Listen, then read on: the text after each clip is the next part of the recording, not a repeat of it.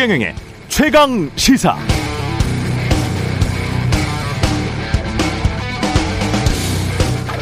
평창 동계올림픽 경제 효과는 65조 원, 투자 효과 16조 원, 소비 지출 효과 5조 원, 국가 이미지 제고 효과 11조 원, 세계적 관광지로 부상되는 추가 간접 관광 효과 32조 원, 뭐 이렇게 해서 경제 효과가 65조 원이다. 현대경제연구원이 추계하고 정치인 언론도 많이 인용한 그런 수치였습니다. 65조 원. G20 주요 20개국 정상회의를 했었을 때 정상회의의 경제 효과는 단 이틀 열렸지만 정상회의 결과에 따라 국제 공조가 성공한다면 우리가 얻는 경제 효과는 450조 원에 달한다. 2010년 국제무역원에서 주장한 내용이었습니다. 뭐 거기에 비하면 몇 프로 안 됩니다. 청와대 집무실을 이전하면 연 1조 8천억 원의 관광 수입이 예상된다. 정경련 산하 한국경제연구원의 주장입니다. 대통령 집무실 용산 이전에 대한 경제적 효과 분석. 이 보고서의 제목인데요. 이런 계산대로라면 우리 이제 다른 거 하지 말고 올림픽이나 G20 같은 정상회의 매년 유치하고 위치 좋은 공공기관들 있잖아요. 이런 거 해마다 다 이전해서 그 앞마당에 시민들 놀게 하면 경제 효과만 매년 수백조 원 되겠습니다. 그러면 1년 GDP 훨씬 더 능가할 수도 있는데 그렇게 할까요? 그렇습니까? 이명박 전 대통령이 남긴 명언이 있죠? 여러분, 이거 다 새빨간 거짓말인 거 아시죠?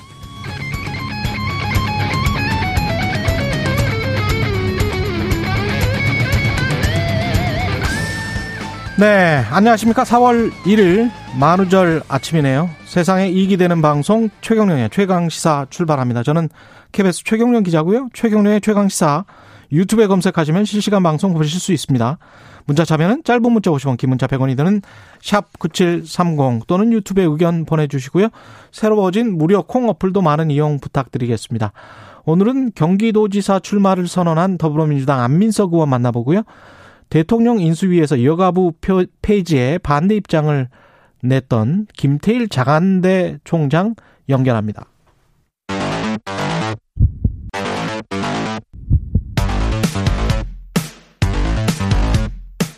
오늘 아침 가장 뜨거운 뉴스 뉴스 unboxing 자 뉴스 unboxing 시작하겠습니다. 민동기 기자 김민아 평론가 나와 있습니다. 안녕하십니까? 안녕하십니까? 예. 인수위가 1년간 다주택자 양도세 유예 완화 추진 이거는 뭐 대통령 당선자의 공약이었습니다. 예. 예, 1년간 한시적으로 그러니까 다음 달부터 1년간 한시적으로 적용하지 않도록 음. 지금 문재인 정부에 요청을 했거든요. 음. 아, 만약에 이제 지금 문재인 정부에서 이 조처가 이루어지지 않을 경우에는 윤석열 정부 출범 즉시 예. 소득세법 시행령을 개정해서 5월 11일 양도분부터 1년간 다주택자 양도세 중과를 하지 않겠다. 아, 요거는 시행령만 개정하면 되는 거군요. 그렇습니다. 그러니까 예. 인수위가 이렇게 밝힌 그런 내용이고요.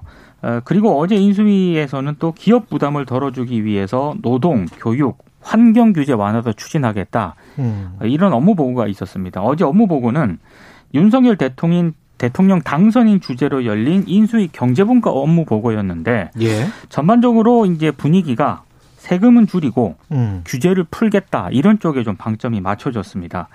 어, 그리고 윤석열 당선인 같은 경우에는 대선 후보 시절 때 부동산 세제 정상화라는 그런 캠페인을 내걸고 뭐 종부세라든가 양도소득세, 취득세 등 조정 공약을 냈잖아요. 예. 그래서 앞으로 양도소득세를 시작으로 세제 완화 정책이 줄줄이 발표가 되지 않겠느냐 이런 음. 전망이 좀 나오고 있는 그런 상황인데 또 어제 윤 당선인이 업무 보고를 받고요. 예.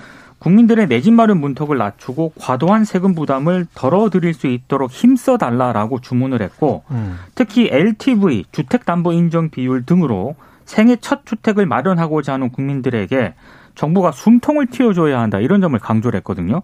부동산 대출 규제 완화도 함께 강조를 했습니다. 그러니까 이게 어, 양도세 중과를 1년 유예하면은 그러면 그 다음부터는 중과 안 하는 거냐. 그건 그때 가봐야 안다 이렇게 얘기하거든요. 인수위는. 원래는 공약이 2년이었어요. 그렇습니다. 그렇죠. 예, 윤석열 당선인의 공약은 2년이었는데 일단은 1년 하겠다. 그렇죠.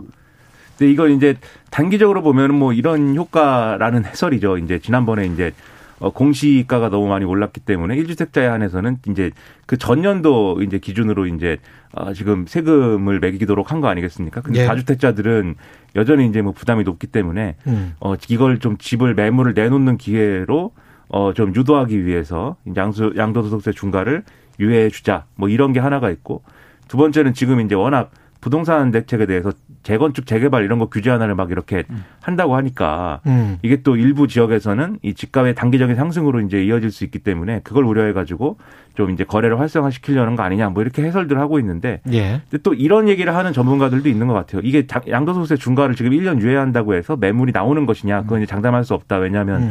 보유세 완화라든가 이런 것들 전반적인 어떤 세제 세제의 변화 감세를 예, 이 예정을 하고 있기 때문에 음. 집을 내놓는 것보다는 그걸 이제 기대하면서 좀 버틸 만 하다? 그렇죠. 뭐 그렇죠. 버틸 것이다. 뭐 이런 얘기를 하는 사람들도 있고 의견이 분분합니다. 근데 음. 늘 보면은 부동산 정책이라는 게 뭘 이렇게 하면 예상한 대로 정확히 결과가 나오느냐 뭐 그렇지는 않았어요. 예. 그러니까 여러 가지 상황을 고려해 가지고 봐야 될 텐데 전반적으로 이것에 대해서 뭐 환영하거나 그런 분위기는 또 아닌 것 같아서 여러모로 저는 뭐 상당히 이게 효과가 있겠느냐 잘 모르겠습니다. 이게 다주택자 그 이, 이 목적 자체는 주택의 매물을 추리하기 위한 것이잖아요. 그렇죠. 그렇죠. 그러니까 1주택자 양도세 유예 뭐 이런 이야기를 안 하고 다주택자들은 뭐 자기가 당장 살 집이 아니니까 그 매, 매체 있으면 그 중에서 좀 팔아라. 그러면 그렇죠.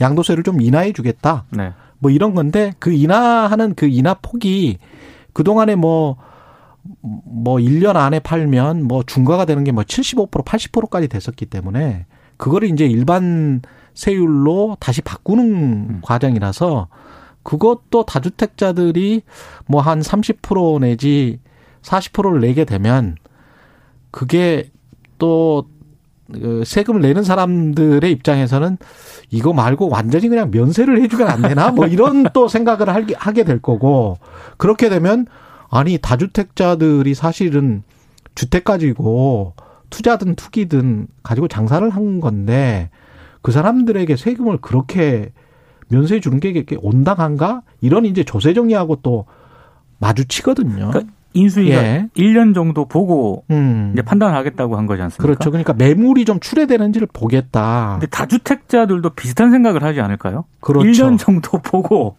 다주택자들도 저도 이거 똑같은 주장을 뭐 두 후보 이재명 후보랄지 당시에 뭐 윤석열 후보가 주장을 하기 훨씬 전에 2, 3년 전에 양도세는 유예해야 된다라고 주장을 했던 입장이어서 그때 유- 양도세 유예를 할 때는 출구는 열어주고 음.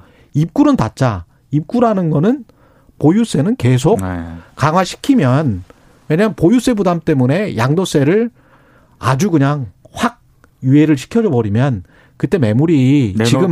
지금 가격에는 꽤 많이 나올 것이다. 음. 그러면 결국은 주택 가격이 좀 떨어질 것이다. 주택 가격의 하향 안정화를 위한 정책 이어야 한다는 거죠. 그러니까 정책 목표는 주택 가격의 하향 안정화를 위해서 하는 것인데 그 정책 목표를 달성할 수 있는 수단인 것이냐. 이거는 보유세를 증가 뭐 완화시켜 버리면 이게 이 수단이 될까? 그거는 잘 모르겠어요. 제가 봤을 때 인수위가 최경영 기자와 간담회를 가져야 된다. 그 다음에 한 가지 더 대출 규제 완화 지금 한다고 하- 하잖아요. 그렇죠. 네. 그러면 무주택 서민들이랄지 뭐 청년들 입장에서 봤을 땐 다시 한번 자 정책 목표가 뭡니까? 주택 가격의 하향 안정화잖아요. 그죠? 네. 그러면 지금 가격에 대출을 잔뜩 받아서 집을 사란 말이냐? 이렇게 지금 되는 거예요. LTV를 네. 완화를 시켜서 그냥 집을 사세요라고 하면 내가 끝물에 그러면 잡으란 이야기야? 이렇게 되는 거거든요. 그러면 시장에서 어떻게 반응할지는 가격을 지금 보는 시장에 눈이 있기 때문에 과거하고는 좀 다르게 반응할 수 있다. 대출이 대폭 증가하지 않을 수도 있다. 그건 오히려 대출을 증가시켰는데도 어 거래량이 증가를 하지 않고 어, 집값이 그대로네라고 하면 집값이 자연스럽게 더 떨어질 가능성은 높죠. 그러니까 이런저런 것들을 시장이랑 잘 맞춰보면서 지금 시장 상황이랑 잘 맞춰보면서 해야 될 것 같아요. 예, 과거에 했던 정책이기 때문에 무조건 반대해서 지금은 폐지하거나 뭐 규제를 다시 하거나 아니면 규제를 완화하거나 거꾸로 가면 무조건 된다. 그거는 꼭 아니죠. 음. 그렇죠. 그리고 그 거꾸로 가는 게 사실 이전 정권들에서 했던 정책이기도 하고요. 사실 뭐 음. 보유세 낮춰주고 그다음에 이렇게 뭐 매물을 더 활성화하고 그러니까 심지어 이제 어 민간 임대와 관련돼서 이제 어, 임대 사업자들에 대한 혜택이나 이런 것들도 부활시킨다고 하는데 옛날에 다 했던 거지 그렇죠. 않습니까? 그렇죠. 근데 그렇게 했을 때 다들 무슨 걱정했냐면은 뭐 빚내서 집사라 문제 때문에 가계부채가 너무 커지고 그리고 금리 인상기에 이런 것들이 굉장히 큰 피해로 다가올 수도 있고 뭐 이런 얘기 많이 했단 말이에요. 예. 그리고 이제 어쨌든 더 많은 이제 돈을 풀게 되면 지금과 같은 상황에서는 어쨌든 인플레이션 압력이나 이런 것들 이런 문제도 있기 때문에 전반적으로 이게 어 항상 걱정해 오던 것들이 있었는데 똑같이 또 걱정을 해야 되는 상황처럼 되면 이 정책의 효과라든가 신뢰성이라든가 이런 것들이 훼손될 수 있기 때문에 음. 뭔가 이게 대안적이라는 거를 대안적인 어떤 효과가 발생할 것이기 때문에 하는 거다라는 거를 신뢰를 줘야 될 텐데 아직까지 이렇게 이제 얘기한 것들은 그런 신뢰를 주는 데까지는 이르지 못하고 있는 것 같습니다. 예. 좀 더 구체적으로 뭐가 나오겠죠. 추경 작업은 인수위가 직접 하겠다. 그러니까 입장이 약간 바뀌었습니다. 예. 왜냐하면 지금 현 정부의 추가 편성을 요청할 수도 있다라는 게 기존 방침이었는데 어제 인수위 기획조정분과 간사인 추경호 국민의힘 의원이 브리핑을 했는데요. 추경 관련 작업은 인수위에서 하고 제출은 윤석열 정부 출범 이후에 하겠다 음. 이렇게 입장을 밝혔거든요. 그러니까 왜 갑자기 입장이 바뀌었을까 이게 이제 관심인데 아무래도 이제 새 정부 출범에 맞춰 가지고 어좀 윤석열 정부 이름으로 뭐 소상공인 지원이라든가 자영업자 손실 보상을 위한 이자 추경을 하겠다라는 건데 저는 이런 어떤 이유보다는 오히려 이 새 정부 출범 시점이 이 지방선거 한 한 달 정도밖에 안 남겨두고 출범을 하지 않습니까? 예. 그래서 추경 효과를 좀 지방선거를 앞두고 극대화시키기 위해서 입장을 조금 수정한 것 아니냐. 뭐 이렇게 지금 언론들도 분석을 하고 있는데요. 어제 이 브리핑 이후에 이제 기자들이 그래서 물었습니다. 아니 그 취임 이후에 추경안을 제출하면은 음. 그 추경 재원 쓰기까지 한 두세 달 걸리는데 그거 너무 늦는 거 아닙니까? 이렇게 물으니까 아 추경호 간사는 이렇게 답을 했습니다. 1차 추경 때 선거 직전 마무리해서 그 다음날 바로 소상공인들에게 돈을 꽂아줬다. 그래서 프로그램에 따라서 바로 의사결정이 되고 심의를 마치면 얼마든지 한꺼번에 실무 작업이 이루어질 수 있다. 이렇게 얘기를 했습니다. 그러니까 이게 본질적으로 언제 어느 시점에 하는 거냐 추경은 필요한데 그렇죠. 언제 어느 시점에 하는 거냐를 두고 이제 의견이 안 맞춰지는 건데 저는 뭐 여야 간의 이견은 뭐 음. 뭐 계속해서 뭐 쟁점이 있긴 하지만 추경의 총액과 그것의 이제 재원 조달 방, 방법에 대해서 이견이 있긴 하지만 저는 그런 것들은 어, 합의할 수 있는 문제라고 보거든요. 근데 합의가 안 되는 게 정부 입장이에요. 기획재정부가 어쨌든 문재인 대통령 임기 전에 지금 정권에서 추경을 제출하는 것은 불가능하다라고 얘기하고 있기 때문에 이게 설득이 안 되는 문제가 저는 제일 큰 것 같습니다. 결론적으로 얘기하면. 예. 그래서 정부가 바뀌면 이제 추경안 제출하는 것밖에 방법이 안 남은 거 아니냐 음. 이런 생각인데 근데 사실 지금 정부의 입장도 여야가 어떤 합의점을 찾아내 가지고 그걸 바탕으로 설득을 한다거나 이렇게 접근을 하면 그것도 다른 어떤 가능성이 열릴 수 있다라고 저는 생각을 하는데 뭐 여야가 주장하는 꼭 50조, 30조 규모의 추경이 아니더라도 그렇죠. 어느 정도의 가능성이 열릴 수 있을 텐데 사실 지금 이제 양당 모두가 그런 가능성을 찾아내는 것에 이렇게 노력한다기보다는 음. 서로 안 되는 이유만 계속 얘기하면서 대립하고 있는 그런 구도거든요.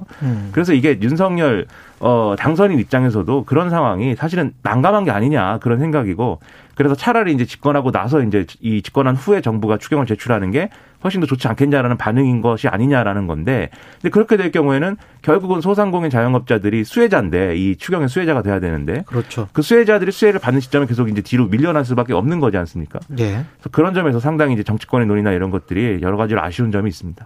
윤석열 정부가 세수라는 측면도 그렇고 국제 경제라는 측면도 그렇고 조금 불리한 거는 사실이에요. 음. 그렇죠. 예. 왜냐하면 지금 거래도 잘 안 되고 있고 지금 세수가 굉장히 많이 늘었었던 것도 사실은 자산 쪽이 굉장히 많이 부풀려져서 음. 그것으로 인한 주식 시장에서 오는 것들 그다음에 부동산 시장에서 오는 것들 뭐 이런 것들 보유세도 마찬가지고요. 양도소득세도 마찬가지고 그게 굉장히 많이 들어왔었거든요. 그런데 이것도 지금 안 그래도 줄어들 것 같은데 네. 시장 자체만으로도 줄어들 것 같은데 이거를 더 줄이겠다. 음. 보유세는 낮추겠다. 뭐 양도세는 유예하겠다. 뭐 이런 각종 깎아주는 정책들이 굉장히 많거든요. 거기다가 국채는 발행하고 싶지 않고 하, 안, 안, 않고 싶은 어떤 그 강력한 어떤 이념적인 저항감이 있단 말이죠. 네. 보수적인 그 정당은. 그래서 그것까지 같이 물리면 결국은 이제 지출 구조 조정을 할 수밖에 없는데 음. 지출 구조 조정 중에서 기존에 받아왔던 복지 혜택이랄지 이런 거를 또 줄이려고 하니까 그럼 그거는 구체적으로 들어가면 저항이 또 만만치가 않을 거란 말이죠. 이미 거기에 익숙해져 있기 때문에. 예. 그렇기 때문에 이걸 선택을 할 때 결국은 국채를 발행하는 쪽으로 가야 될 것 같은데 국채를 발행을 하려면 기존에 외쳐왔던 어떤 이념적인 지향성 이런 것들을 또 훼손하기 때문에 음.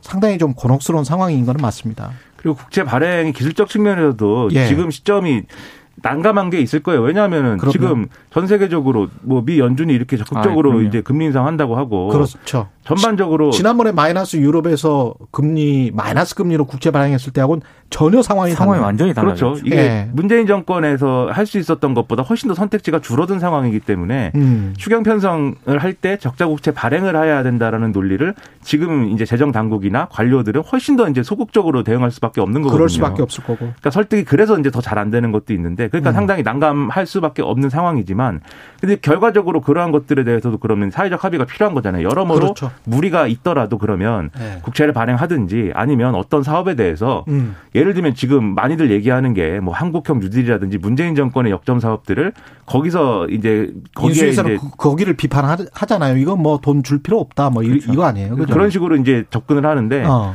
그것도 이제 예를 들면은 한국형 뉴딜 사업을 다 없애면 뭐 예를 들면 몇십 조가 뭐 이렇게 가능하다라고 얘기하지만 앞서 말씀하신 대로 그 사업 내용에는 실제로 그 사업에 의해서 수혜가 수혜자가 되는 개인들이 또 있는 거거든요. 그렇죠. 그 사람들의 수혜를 또 없앴을 때 어떤 반발이나 이런 것들도 고려해야 되기 때문에 음. 거기서 나올 수 있는 최대치도 한 10조 원 가량밖에 안 된다라고 지금 이제 민주당은 주장을 하는 거예요. 그래서 그래서 이런 것들이 합의하기가 매우 어려운 구조 속에서 추경을 어쨌든 선거 때 거론한 50조 추경은 해야 되기 때문에 그렇죠. 이게 이제 딜레마인 거죠. 그래서 그래서 그렇습니다. 여기에 대해서는 솔직하게 이해를 구하든가 이 50조 음. 추경은 어려운 것이고 음. 소규모라도 해야겠습니다라고 솔직하게 이해를 구하든가 아니면 뭐 엄청난 무리를 해서라도 어쨌든 국채를 적극적으로 발행해야 됩니다라고 이제 설득을 하거나 음. 둘 중에 하나의 어떤 책임감 있는 그러한 이제 대응이 필요한 거 아닌가 생각이 되는 거죠.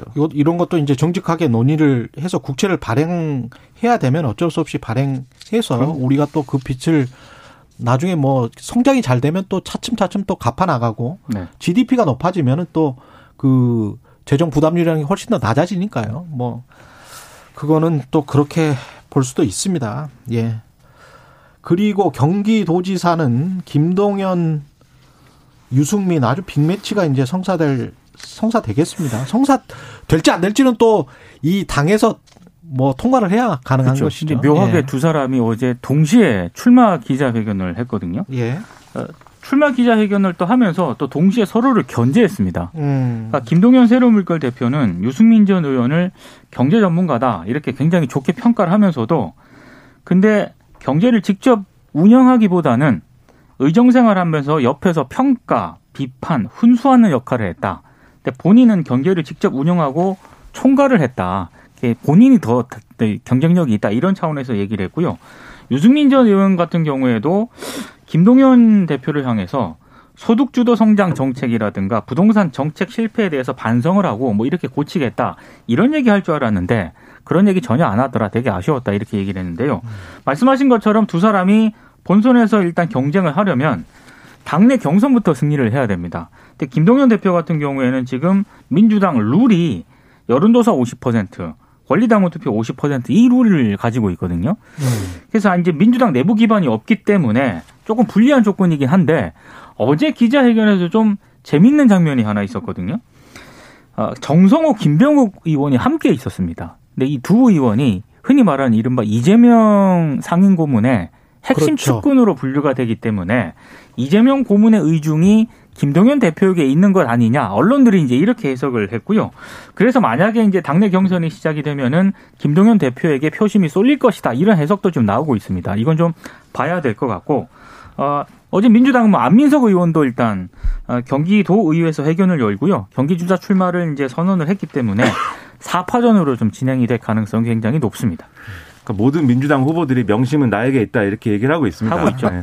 내가 이재명의 어떤 후계자가 되겠다 이렇게 얘기를 음. 하는데 이게 두 가지가 있는 것 같아요. 첫째로 어쨌든 김동연 대표에게 만약에 명심이 있다라고 얘기를 하려면 그게 어떤 형태이냐라는 거를 설명이 돼야 됩니다. 그러니까 단지 이제 대선 때 좀 이렇게 단일화도 하고 이렇게 여러모로 도움이 됐으니까는 이번에 좀 은혜를 갚겠다라는 차원의 명심이냐 라고 하면 이건 사실은 이제 바람직한 뭐 그런 얘기는 아니거든요. 근데 그게 아니고 김동연 대표가 이렇게 추진하고자 했던 뭔가 하여튼 정치 교체의 어떤 일환으로서 그러한 파트너로서 이렇게 좀 명심이 움직이고 있다. 그리고 지방선거 이후에 확실하게 그러한 정치 교체와 관련된 민주당의 혁신과 변화와 관련된 것들을 추진해 나가는 계기로 삼는 그런 지방선거가 된다라는 맥락이 잡히면 이제 그것도 이제 유권자들이 평가할 만한 대목이 되겠죠. 그래서 그런 것들이 나타나느냐 그게 이제 하나 봐야 될 대목인 것 같고 그 다음에 이게 경기도 선거가 상당히 좀 뭐랄까요 독특한 게 이게 대선의 연장전처럼 치러질 가능성이 높지 않습니까? 지금 지방선거가 그렇죠. 바로 대선 이후에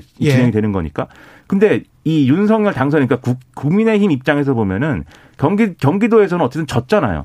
그렇기 때문에 경기도지사 선거로 좁혀놓고 보면은 이게 대선의 연장전으로 치러지면 또 안 되는 거예요. 이게 대선의 연장전이면은 음. 경기도는 불리하기 때문에 예. 그 새로운 프레임을 갖고 나와야 되는데 그게 이제 유승민 전 의원이 할 수 있는 역할이기도 하겠죠. 음. 근데 이 반대쪽에서 보면은 그러면 이러한 새로운 프레임이 나타났을 때 계속 이재명 전 지사 후광 효과만 노리고 민주당은 선거를 할 거냐. 음. 그렇게 얘기하면 또 불리할 수 있는 거거든요. 그렇죠. 그래서 이런 구도를 잘 짜기 위한 최선의 카드를 선택한다 라는 어떤 대- 그런 이제 걸 가지고 경선을 치러야 되는데 그런 쟁점을 형성하기 위한 준비를 빨리 해야지 이재명 전 지사 얘기만 해서는 안 된다는 겁니다. 그렇죠. 민주당은 대선 막판 때 그 주장을 했었던 정치 교체나 정치 개혁에 관해서 스스로 뭔가를 많이 내려놓는 이야기를 했잖아요. 그렇죠. 그러면 그거를 지키는 모습을 좀 보여줘야 될 것 같아요. 예. 그렇지 않고는 다시 민심을 제대로 얻기는 힘들 것 같고 송영길 대표도 지금 서울시장 꼭 나와야 될 것 같다라는 당내 분위기가 이- 있다는 이야기입니까? 이게 지금 출마를 결심했다는 이야기입니까? 송영길 전 대표는 어제 이런 얘기를 했습니다. 예. 자기 개인의 문제가 아니라 당 음. 대표를 지냈던 사람으로의 책임감이다. 이렇게 얘기를 했는데 언론들의 해석은 이거는 어. 사실상 출마 의지를 드러낸 것이다. 그런 것 같네요. 이렇게 그러면. 해석을 하고 있고요. 원래 예. 서울시장 선거에 나오려면 내일 있지 않습니까? 내일까지 주소지를 서울로 옮겨야 옮겨야죠. 되거든요. 예. 그래서 이제 송영길 전 대표는 오늘 정도는 결정을 해서 입장을 페이스북에 올리겠다 이렇게 이제 밝혔는데 음. 이제 변수가 있는 게 민주당 서울에 이제 지역구를 둔 민주당 의원 한 20명 정도가 어제 이제 모였습니다. 그런데 송영길 전 민주당 대표의 서울시장 출마와 관련해서 의견을 나눴는데 그렇게 좋은 의견은 아니었던 것 같아요. 아 그래요? 뭐 반대라든가 이런 거를 공식적으로 표명을 하지는 않았습니다만 어찌 됐든 뭐 여론조사 같은 걸 통해 가지고 어. 경쟁력 있는 후보를 좀 가려야 된다. 그리고 새로운 인물을 발굴을 해야 된다. 이런 쪽으로 의견을 모아졌다고 하거든요. 음. 그러니까 조금 부정적인 어떤 기류가 분명히 있는 건 사실인 것 같습니다. 그러니까 서울 지역의 의원들은 이게 이게 성적이 성적을 최선을 다해서 낼 수 있는 후보냐에 대한 의문이 있는 것 같아요. 왜냐하면 송영길 이전 대표가 선거에서 이기느냐 지느냐의 문제도 있지만 음. 뭐늘 말씀드리지만 시의원 구의원들이 얼마나 많이 당선될 수 있는 선거를 하느냐도 중요한 것인데 송영길 전 대표가 나가서 선거 구도를 이제 송영길 대 뭐 누구 뭐 이런 오세훈 이런 식으로 이제 짜였을 때 예. 그게 가능한 선거가 되는 것이냐 오히려 패배한 대선의 평가를 계속 이어가는 그런 선거가 되면 안 되지 않느냐 이런 거거든요. 그러면 대안이 있어야 되는데 그 대안이 지금 맞지가 않은 것 같습니다. 송영길 전 않겠죠? 대표 말고 누구냐 그러면 예. 그래서 이게 좀 관건인 거죠. 알겠습니다. 여기까지 하겠습니다. 네, 뉴스 unboxing 민동기 기자 김민아 평론가였습니다. 고맙습니다. 고맙습니다. KBS 라디오 최경영의 최강시사 듣고 계신 지금 시각 7시 44분입니다. 오늘 하루 이슈의 중심. 당신의 아침을 책임지는 직격 인터뷰. 여러분은 지금 KBS 1라디오 최경영의 최강 시사와 함께하고 계십니다. 네, 청와대 특수활동비 정보공개 거부가 김정숙 여사 옷값 논란으로 번지면서 이게 좀 전국에 굉장히 큰 시한폭탄 비슷하게 되고 있습니다. 또 다른 쪽에서는 윤석열 당선자 검찰총장 재직 당시의 특수활동비 이것도 100억 원이 넘는 돈인 것 같은데 이걸 공개하라는 소송도 진행 중입니다. 관련 소식 세금 도둑 잡아라 하승수 공동대표 연결돼 있습니다. 안녕하세요. 네, 안녕하십니까. 예, 대표님 오랜만에 뵙습니다. 예, 예, 전화로 되니까 반갑습니다. 예. 그 특수활동비가 특활비가 이게 뭐죠?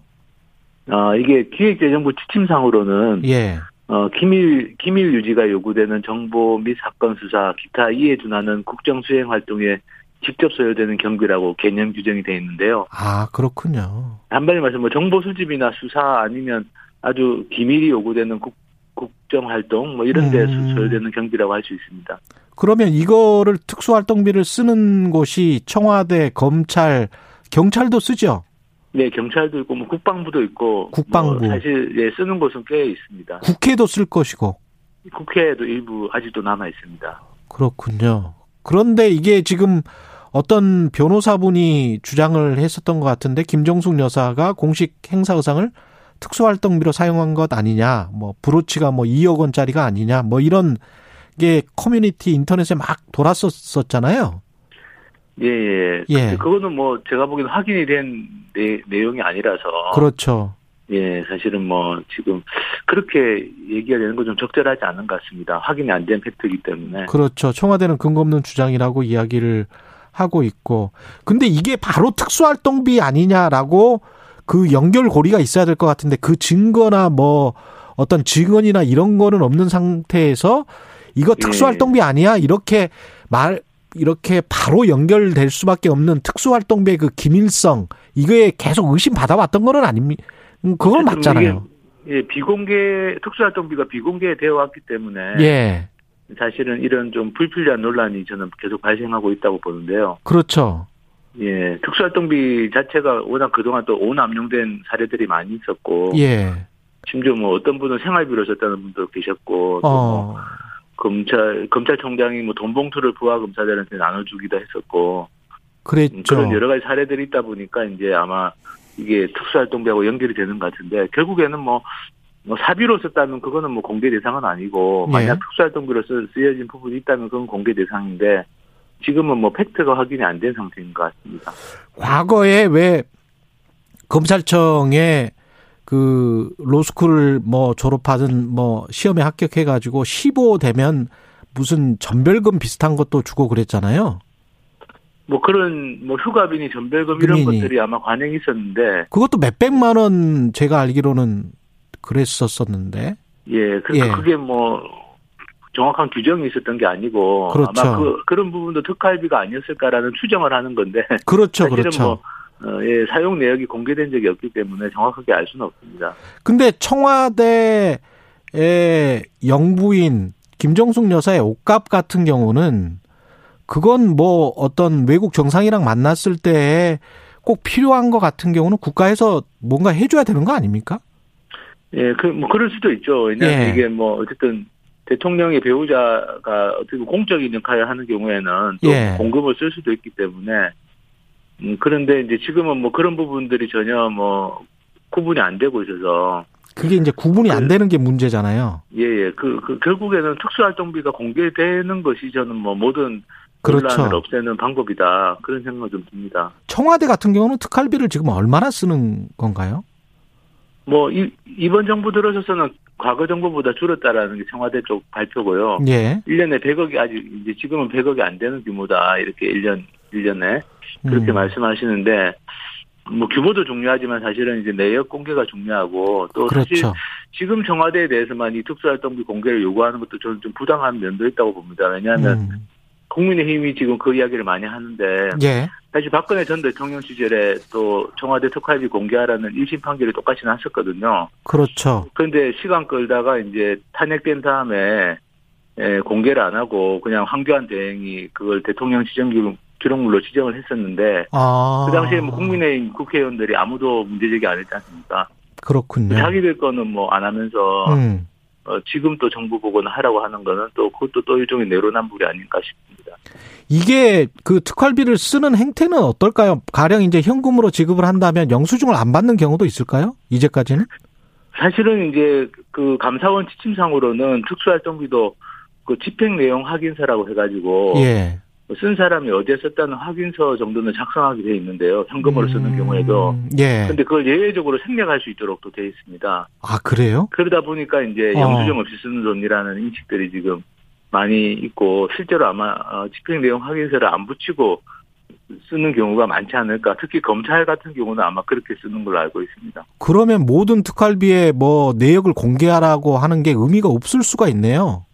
실제로는 어느 정도 자료가 충실하게 남아 있는지를 알 수가 없는데요. 예. 이제 어쨌든 뭐 부실하든 충실하든 공개가 되면 음. 부실한 부분에 대해서도 또 국민들의 비판을 받을 수밖에 없으니까 음, 음, 그래서 사실 공개가 되면은 뭐 만약에 이제 좀 부적절하게 사용되는 부분이나 그렇죠. 증빙이 부실한 부분들에 대해서 이제 제도 개선이 되는 효과가 아마 있지 않을까 싶습니다. 하 대표님은 지금 이게 직접 소송을 하시는 이유가 특활비는 다 공개가 돼야 된다. 모든 특활비는 그런 의미에서 지금 소송을 하시는 거잖아요. 네, 뭐 모든 예산이 다 공개돼야 되는데 음, 그 중에 가장 공개가 안 되는 항목이 대표적으로 특활비다 보니까 예. 그래서 이제 지금 뭐 이제 국회 특활비는 일부 공개가 됐고 지금 검찰 특활비 소송을 하고 있는 거고 그렇습니다.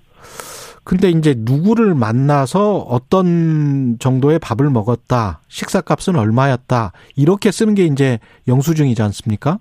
네, 예, 그 특- 그렇습니다. 근데 특활비는 개념 자체가 기밀을 요구한다라고 하면 그렇게 쓸 수 있습니까? 일상적인 밥먹 밥값으로 쓸 수는 없, 없다고 보고요. 예. 왜냐하면 그거는 또 업무 추진비라는 항목이 있고 아, 따로 있군요. 그런 이제 또 특정 업무 경비라고 특수활동비하고 좀 헷갈리시는 분들이 있는데 예. 특정 업무 경비라는 항목도 있습니다. 특정 업무 경비도 뭐 수사나 감사, 조사 활동을 하는 기관이 쓰는 건데요. 음. 어, 특수 특정 업무 경비는 영수증을 붙이는 게 원칙이기 때문에 음, 그래서 특정 업무 경비도 있고 해서 사실은 특수활동비를 가지고 그냥 일반적인 밥값 식대로 쓴다는 것 자체가 사실 좀 적절하지 않다고 봅니다. 그러면 특활비는 어디에다 써야 되는 거예요? 그 개념상으로 보면 법적 정보 개념으로, 수집이나 예. 정보 수집은? 정보 수집이나 예, 기밀 수사라든지 예. 뭐 이런 활동들에 쓸 수 있습니다. 뭐 또는 아주 뭐 어, 기밀을 요하는 외교 활동이라든지 뭐 이런 부분에 쓸 수 있는 건데 아니 국회의원이 기자 만나서 어떤 정보를 수집했다 그것도 그러면은 국회의원이 쓸수 있는 거 아니에요? 그래서 국회 국회 예. 특활비를 쓰는 게 그 자체에 적절하지 않다는 게 예. 국회가 과연 그런 정보 수집이나 기밀을 요하, 요하는 뭐 수사 활동이나 이런 걸 하는 기관이 아니지 않습니까? 예. 그러니까 국회에서 쓰는 건 적절하지 않다라는 거고 사실 검찰 같은 경우도 따지고 보면 대검찰청에서 어 많이 쓰는 게 검찰총장이 많이 쓸 돈이냐 이게 예. 특수활동비라는 게 왜냐면 일선 수사 그렇지. 수사가 예. 사실은 쓸 필요성이 더 많을 수 있지 않습니까? 일선 검사랄지 경찰들이 훨씬 더 예, 기밀 오히려도 뭐 정보 수집이나 그렇죠. 수- 직접 수사 활동을 하는 거니까. 몰래 잠입해서 뭔가를 한달지. 예, 그렇죠. 그러, 그러다 보면은 이게 과연 대검찰청이나 검찰총장이 많이 쓰는 게 적절하냐. 근데 뭐, 물론 공개가 안 됐기 때문에 내역이 그렇죠. 어떻게 된지 알 수는 없습니다만. 어쨌든 특수활동비 성격으로 보면 좀 적절하지 않은 기관들이나 또는 뭐, 이렇게 직책들이 많이 쓰는 그런 측면도 있다고 봅니다. 차라리 뭐 국정원이나 뭐 정말 필요한 기관들 빼고는 폐지하는 거는 어떻게 생각하세요?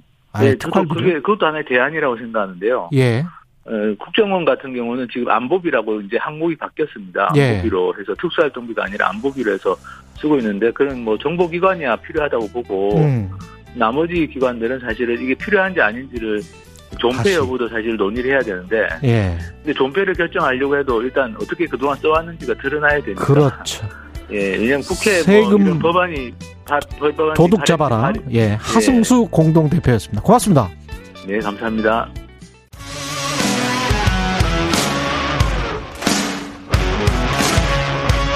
오늘 하루 이슈의 중심 최경영의 최강 시사. 네, 더불어민주당 안민석 의원과 새로운 물결 김동연 대표가 어제 나란히 경기도지사 출마 선언하면서 여권의 경기도 대진표가 완성됐습니다. 어제 염태영 예비 후보에 이어서 오늘은 더불어민주당 안민석 경기도지사 예비 후보 직접 만나보겠습니다. 안녕하세요, 의원님. 네, 안녕하세요. 안민석 의원입니다. 예. 지금 국회 5선 하셨잖아요. 네, 그렇습니다. 예, 정말 다선이신데 지방선거는 처음 도전 왜 경기도지사 출마하신 겁니까? 경기도지사 선거가 미니 대선이 되었지 않습니까? 예. 큰 선거는 시대 정신을 얻는 사람이 필요하고요. 음. 이번 경기지사 선거의 시대 정신은 경기도를 지켜라 이거라고 보고 있고요. 예. 경기도를 지킬 수 있는 적임자는 누구인가? 저는 우선적으로 윤석열 대통령이 야만의 시대를 맞설 수 있는 이순신 같은 결기를 가진 사람이 필요하다. 뭐 이것은 대부분 이견이 없을 것 같고요. 예. 그래서 착한 선비용보다는 이순신 장군의 결기를 가진 후보가 경기도를 지킬 수 있을 것이라고 보고요. 예. 국민들께서는 국정농단을 밝히기 위해서 정치 생명을 걸었던 한 정치인의 용기를 기억하고 계실 것입니다. 그래서 예. 사적생 사적생의 각오로 나라를 지킨 이수신 장군처럼 경기도를 지키기 위해서 출마했습니다. 좀 멋있죠. 특히 이 예. 야만의 시대에 예. 이 강함이 필요한 순간에 예. 시대 정신에 따라서 출마하게 됐다는 말씀을 드립니다. 윤석열 정부가 야만의 시대로 갈 것이다 이렇게 정의를 하셨는데 그렇게 생각하시는 이유는 뭔가요? 윤석열 정권은 정권의 야만의 시대는 이미 시작이 되었는데요. 이미 시작이 됐다. 네, 왜냐하면은 이 권력을 이루고 있는 삼각 동맹이 있습니다. 예. MB맨들 그리고 박근혜 국정농단의 동조자들 그리고 정치금사들. 음. 그래서 이 인수위가 점령군이 되었고 당선자는 마침 마치 정령 점령군 사령관 행세를 하고 있지 않습니까? 보십시오. 청와대 이전 또 인사 개입, 음. 검찰총장, 공수처장 사퇴하라는 이런 발언을 하죠. 예. 그런데 앞으로 이 정치 보복이나 기획 수사 이 모든 것의 칼끝은 문재인 대통령과 이재명 고문에게 향할 것이고요. 음. 그래서 저는 비상한 상황이 될 거라고 봅니다. 전시 상황이 앞으로 5년간 펼쳐질 것이고요. 생각보다 이 야만의 시대가 좀 빨리 오고 있다. 이미 시작되었다. 저는 그렇게 보고요. 윤석열 정권과 피할 수 없는 대결이 대결을 이 대비해야 될 그런 순간입니다. 근데 윤석열 정부도 지지율이 낮은 상황에서 바로 그렇게 강경하게 또는 보복 적인 모습이 바로 그렇게 들통날 수 있는 그런 행동을 할까 그런 추측도 있지 않습니까? 그래서 제가 야만이라고 표현을 한 겁니다. 아. 예, 2008년 예. MB 대, 어, 이- 이명박 대통령도 취임 전부터 예.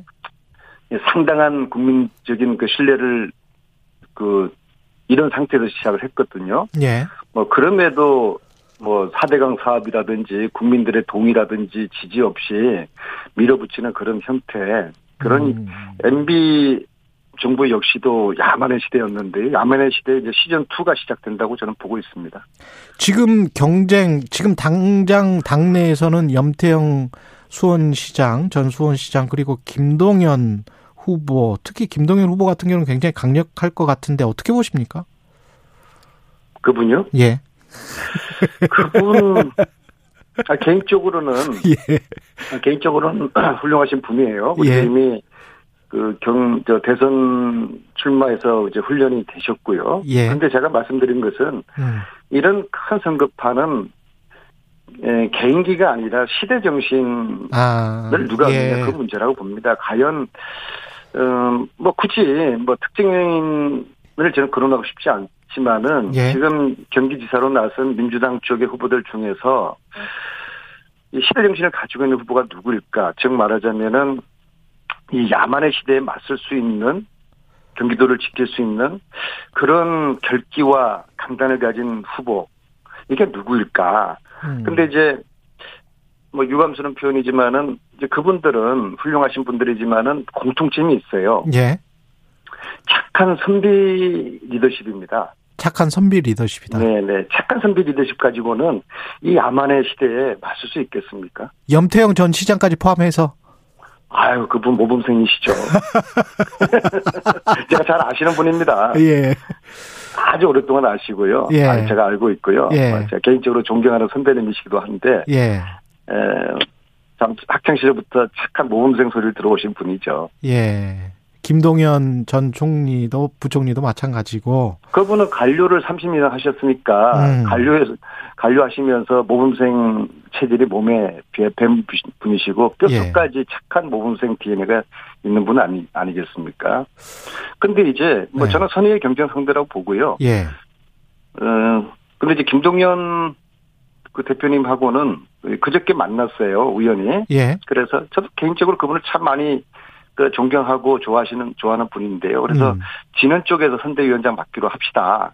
예. 그렇게 약속을 저희들이 했습니다. 아, 그랬군요. 네, 아무튼 예. 이제 판이 커져서 저는 좋고요. 환영합니다. 네, 선의 경쟁 상대로 아주 좋은 상대입니다.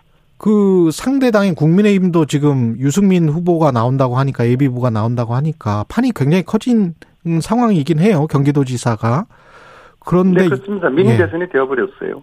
유승민 예비후보는 어떻게 평가하세요? 어제 그분이 기자회견에서도 이제 경기도는 연구가 없, 없다고 언급을 하지 않았습니까? 예. 근데 이제 그분이 어제 좀 실수를 하신 것 같아요. 위, 위험한 발언, 위험한 발언을 하셨는데요. 경기도가 서울에서 밀려난 사람들이 사는 곳이라고 말씀하셨어요. 마치 과거에 이부망천 에, 예, 그 대자뷰를 떠올리게 하는 건데요.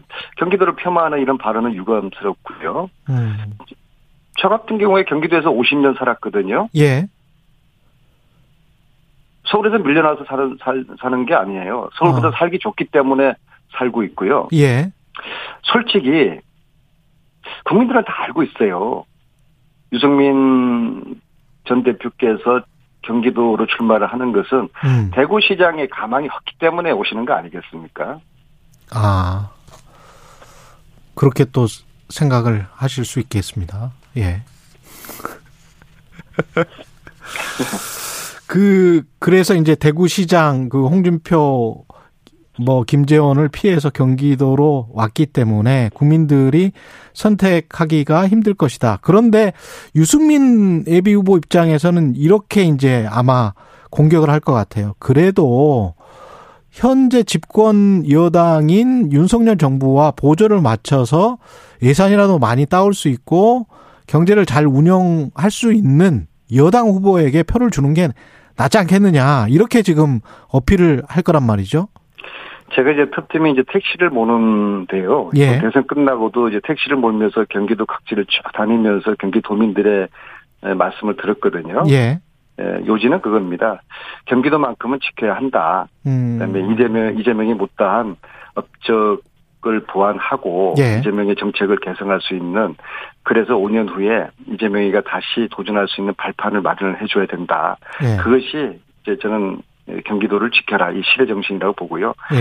에, 지금 유승민 전 대표께서 그렇게 생각하시는 것은 뭐 시대 정신을 이제 못 읽고 있다. 경기도민의 마음을 이제 못 읽고 있다. 음. 그리고 이제 정치 공학적으로 에, 자신을 중심으로 여전히 정치인들의 대표적인 그 착각이 세상을 자기 중심으로 보는 것이거든요. 예. 네, 뭐 그러한 에, 좀, 좀 착각을 하시는 것 같습니다. 음.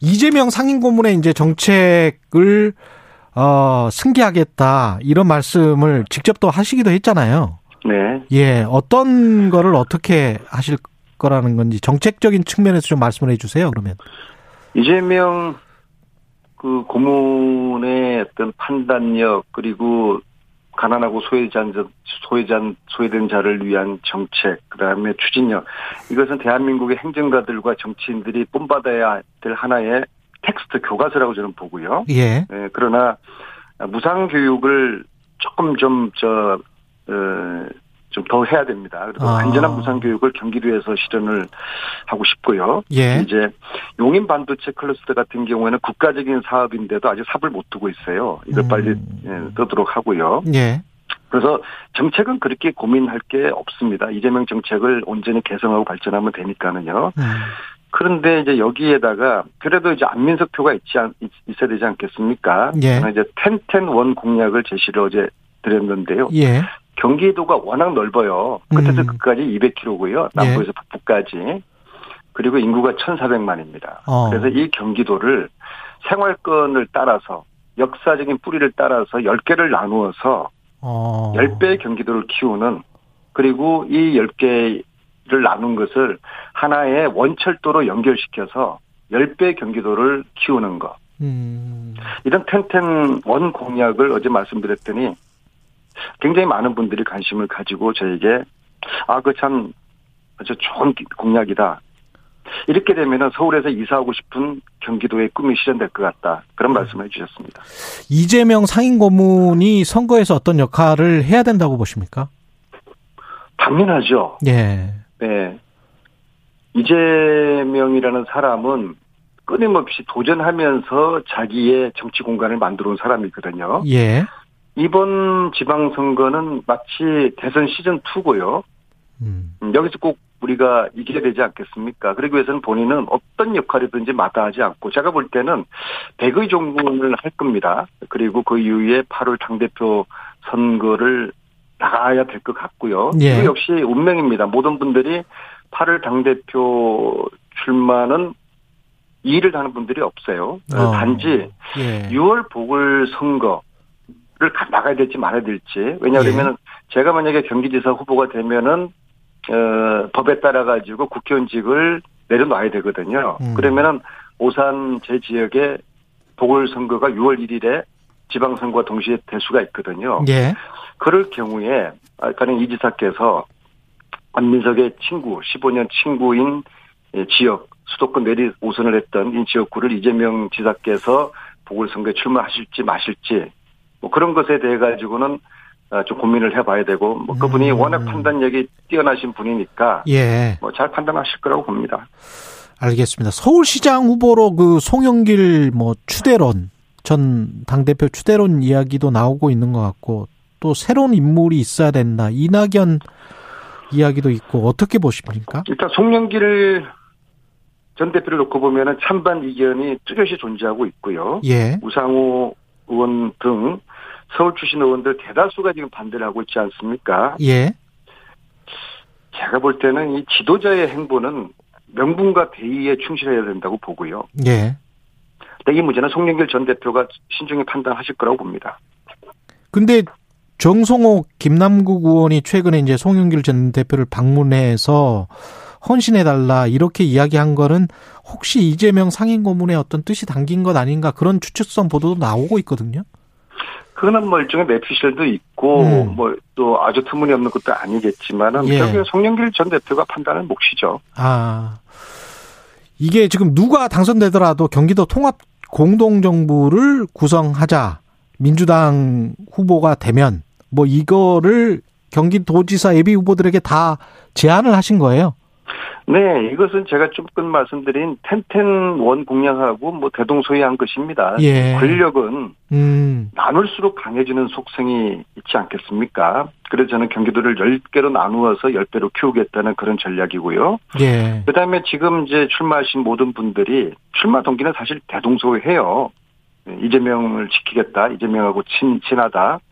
그런데 과연 이제 누가 시대 정신을 얻고 있느냐 그 차이가 있을 뿐이죠. 예. 그래서 저는 누가 당선되더라도 상생하고 연대하는 것은 기본이라고 보고요. 예. 그리고 저는 제가 지역구 오산, 수원, 화성 여기가 인구 한 200만 되는데요. 예. 여기를 지난 10년 동안 이 세계 지자체가 벽을 허물고 마치 하나의 도시처럼 상생 협력체를 구성을 해서 음. 교통이라든지 교육 문- 문제라든지 환경 이런 문제들을 한 도시처럼 운영을 하는 음, 그 협력체를 주도해보는 그런 경험이 있거든요. 예. 그렇기 때문에 항상 어, 나누고 연대하고 상생하는 것은 어, 강하기 위해서는 필요한 전략이다 그렇게 보고 있고 그런 차원에서 저는 후보자들께 제가 어, 만약에 지사가 된다 그러면 통합 공동 정부를 구성하자 그렇게 제가 제안을 드렸습니다.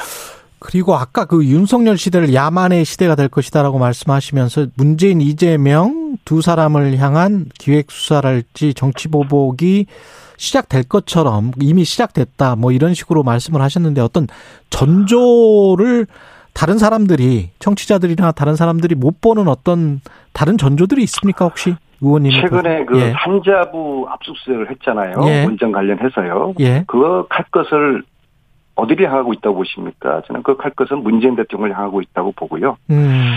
네, 그렇습니다. 그렇군요. 네. 자, 지금 당에서는 뭐 사파전, 당 밖에서도 이제 빅매치 앞으로 기다리고 있고 왜 안민석이 돼야 되는지 의원님의 차별화된 어떤 강점, 경쟁력을 말씀을 해 주십시오. 뭐 이미 말씀을 드린 것 같은데요. 예. 뭐 전 또 상대적으로 제가 좀 가장 젊습니다. 가장 젊고 예. 어, 제가 만약에 시대 정신을 에, 얻은 사람이라고 그러면은 제가 경기도의 최종 승자가 될 것이라고 보고요. 그리고 예. 지금은 말씀드렸듯이 유약한 관료나 선비형 리더십은 필요치 않는 음. 이제 야만의 시대이기 때문에 예. 안민석이가 시대 정신을 얻을 것이다. 그리고 국정농단 세력과 맞서서 뭐 한다면 하는 그런 진념을 국민들이 인정해 주시고 음. 또 불굴의 의지라든지 또 용기 있는 한 그 정치인을 기억을 하고 있지 않, 않겠습니까? 그래서 안민석이라는 정치인의 해온 그동안의 행적이 이번 경기지방선거에 시대 정신과 맞다 그렇게 생각하고요.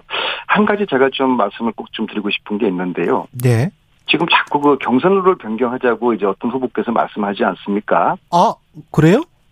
그렇죠. 그러니까 기존에 지금 당, 어, 당원, 권리당원과 일반 50대 50. 시민들의 비율이 50대 50인데 이것을 그 권리당원 비율을 이제 줄이자는 그런 주장을 이제 김동연 후보께서 지금 저 하시는데요. 아. 근데 이거는 좀 저 잘못된 겁니다. 예. 선수가 경기장에 입장하면서 룰을 바꾸자고 하는 것은 반칙 아니겠습니까? 아니 근데 그 전에 뭐 당의 경선 룰은 그대로 따르겠다 그렇게 이야기를 제가 아닙니다. 했던 걸로 예, 아니에요? 예, 어제 예 어제는 또 살짝 예. 살짝 그 이 비율을 권리당원 비율을 이제 낮추자고 하셨는데요. 이런 좀 오해가 될 말씀은 본인이 주장하시는 뭐 정치 교체라든지 정치 개혁에는 전혀 맞지 않는 것이고요. 이게 음. 물론 기존 룰에 유불리가 다 있을 거예요 후보마다. 예. 근데 유불리 따지지 말고 기존 룰 룰대로 하는 것이 순리라고 보고요. 저는 오히려 예. 지금 대선 이후에 민주당과 이재명을 지키겠다고 입당한 한 20만 명에 가까운 2030, 2030 신규 당원들, 소위 예. 개딸과 개양아들이라고 하는 이, 이 예, 청년 당원들에게 예. 경선 투표 권리를 주는 것이 저는 바탕이라고 생각합니다. 그러니까 음. 과거에도 당비 6개월을 내야지 권리당원 자격이 주어졌는데 투표권이 주어졌는데 예. 6개월에서 3개월로 바꾼 전례도 있거든요. 예. 그래서 저는 오늘 이 자리에서 이렇게 제안드리고 싶습니다. 김동연 후보님께 예. 에, 권리당원 비율을 축소하자고 하는 하시는 말씀보다는 음. 이 개딸과 개 양아들에게 투표권을 이번 경선 때 주자. 음. 저는 이렇게 제안을 하는데요. 이 저의 제안에 대해서 김동연 대표님의 견해를 공식적으로 밝혀주시길 바라겠습니다. 알겠습니다. 더불어민주당 안민석 의원 경기도지사 예비 후보였습니다. 고맙습니다. 네, 고맙습니다. 공정, 공익, 그리고 균형. 한 발짝 더 들어간다. 세상에 이익이 되는 방송.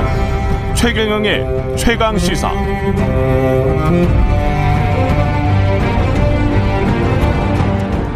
네, 대통령직 인수위 국민통합위원회 정치분과위원장을 맡은 김태일 장한대 총장이 임명 당일 곧바로 사의를 표했습니다.